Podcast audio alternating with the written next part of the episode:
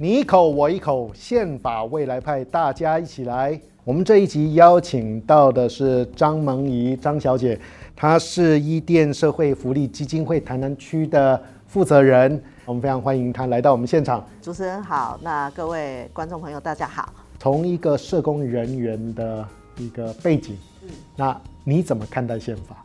那宪法对于整个社会工作者呢，它的意义又是什么？从事社会工作大概二十几年，那会发现，以前认为宪法离大家很远，可是当我们今天要帮弱势争取权益的时候，聪明一点的会从宪法去找线索，因为宪法基本上它都会写得很大，然后说保障基本人权。可是我们发现，在推动社会工作的时候，会有一个问题是，行政法或一些相关的法规，并没有那么重视弱势者的人权。所以这个时候就要把宪法搬出来说，国家既然有这样的法，为什么它下面的法并没有遵循这个方向去执行？我们宪法有规定。身心障碍者保障的这个条款吗？我们签署 CRPD，就是世界身心障碍者人权公约，我们就认为说这是一个国际上保障所谓弱势人权的一个标准。也在那时候，我们虽然不是联合国的成员，但是总统就签署了这样一个公约，然后认定说台湾应该往这个方向去发展。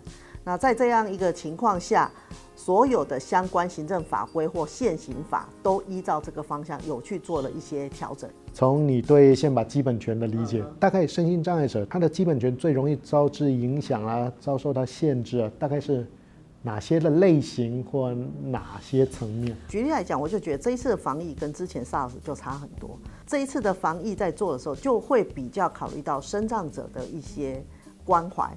像说，对于视障者，他可能到底用 App 有没有问题？他有没有办法自己去采购口罩？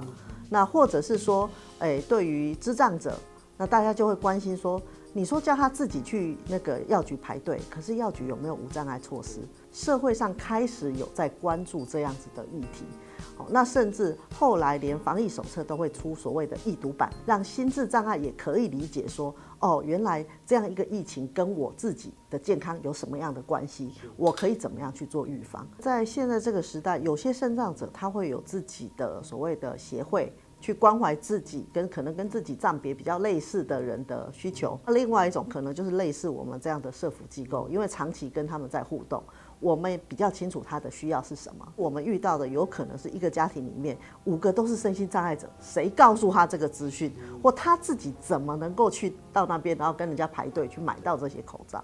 那甚至有些自闭症者，他都觉得我为什么要整天戴着口罩？我不舒服，我就是把它拉掉。这一些可能就要透过我们这些相关的社会工作者去做一些协助跟倡议。刚刚蒙仪提到了哈。我们在讲的平等权，并不是形式机械性的平等，所以要如何在考虑到，比如身心障碍者，他已经有在实质上面的一个不平等的一个状态，那你如何弭平这样的一个啊不平等啊对他造成的限制啊或影响啊？怎么去从宪法的一个角度呢？第一个，让我们的国人对身心障碍者有一个正确的认识，不要去污名化人家，不要去嘲弄人家。并且更愿意积极啊，去去促成啊，这个社会实质平等的实现。我们觉得这个真的是要从小时候的教育做起啦。所以像现在很多学校，他会强调是融合式的教育。一个社会里面，我一定各种人都有。那为什么一个班级不能是一个小型社会的缩影？那所以这些应该是在一起的班级一起会比较好一点。那当然，我们觉得学校的态度。很重要，你怎么样去引导这些学生说，哎，这个人虽然他的身体或心智可能跟我们不太一样，但是他跟我们一样是平等的。那怎么去引导这些事？我们觉得这个是很重要要做的。那当今天小孩子从小有这样的教育。那家长是不是可以配合？我觉得这是另外一个大家要关注的。在争取啊平权的过程里面，其实身心障碍者要忍受不管是社会的污名啊，国家给予他的法令的限制，他有很多要去去突破的，他也非常辛苦啊。所以未来宪法如果能够在这方面补强哦。有没有可能，比如说我们有呃这个声音障碍者保障的专条或专章，来就这个部分呢，确保声音障碍者的各项的权利。在呃实物界上，其实我们现在就会强调，有一些跟特别是民生相关的，呃，不管是公听会、委员会等等这些，我们希望可以达到至少让身障者有知的权益以外，他可以直接去参与。如果在这样委员会可以保留一些呃一定比例的席次，是让这些身心障碍者可以为自己的权益发声的时候，那是不是很好？尤其是跟民生相关的这些法案、法规、法条，原则上我们期待是有身障者自己当代表，然后帮自己的权益发声。身心障碍者的朋友，他们怎么看待宪法？那宪法对他们是有意义的吗？我相信多数的身障朋友应该没有想过宪法跟他有什么关系，因为太遥远了。我会关心福利法，因为福利法可以给我一些我需要的东西，但是宪法可以给我什么？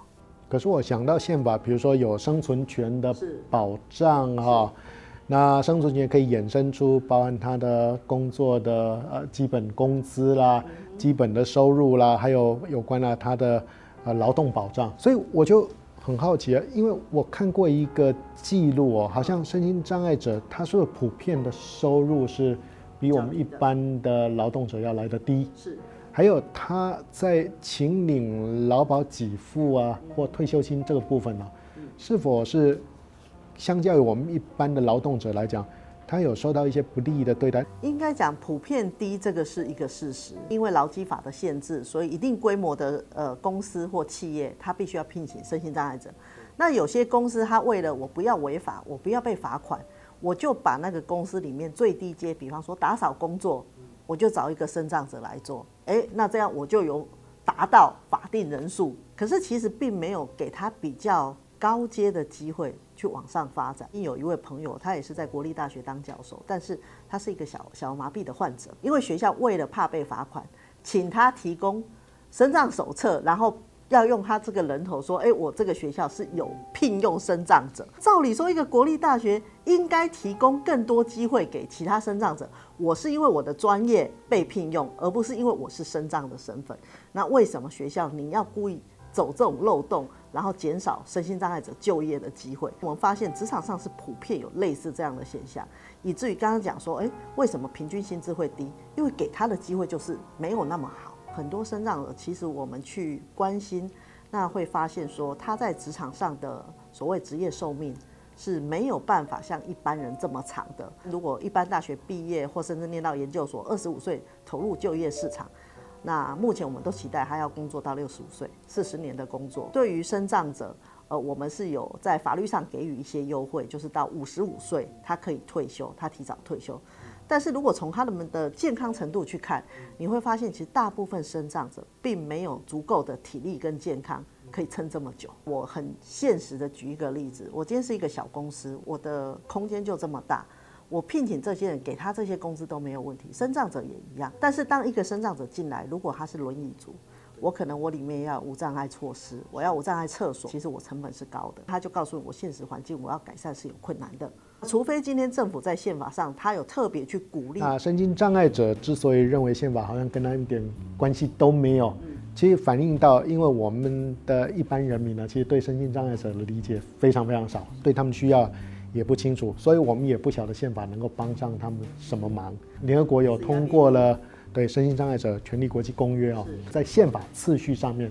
它会带来什么样的冲击？现在大家开始会去关注到 CRPD 到底是什么，它的精神是什么？那它所谓的生存权、呃，什么工作权等等，这些它的界定到底是什么？我觉得透过这种对话，那不管是一般人或身障者，大家互相了解，那个界限才会越来越清楚。那我记得那时候我们在台南开始推富康巴的时候，哎，市区比较大家会觉得，哦，终于有这种车子。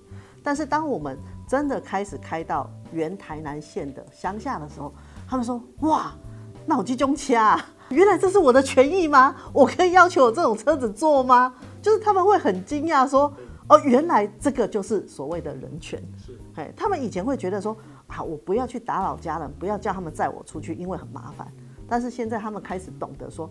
这个是我的基本权。在宪政史上啊，我们会从啊，权利是别人施舍而来，到权利是我们争取而来啊，这个有一个转换。我想身心障碍者也是一样，过去他看到啊，你给我什么，我就觉得很高兴。对。可他现在慢慢有权利意识，他知道这是他的权利，他可以去争取。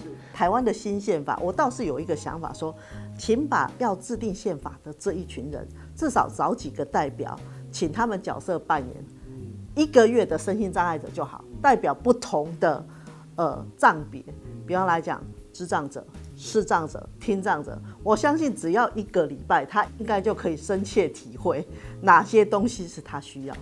非常谢谢呃蒙雅来这个参加我们今天的节目，他今天分享了很多，让我们知道身心障碍者的需要，也知道宪法能够提供身心障碍者怎么样的一个协助啊与保障。非常谢谢我们的观众呢收看这一集的节目《宪法未来派》，下次见。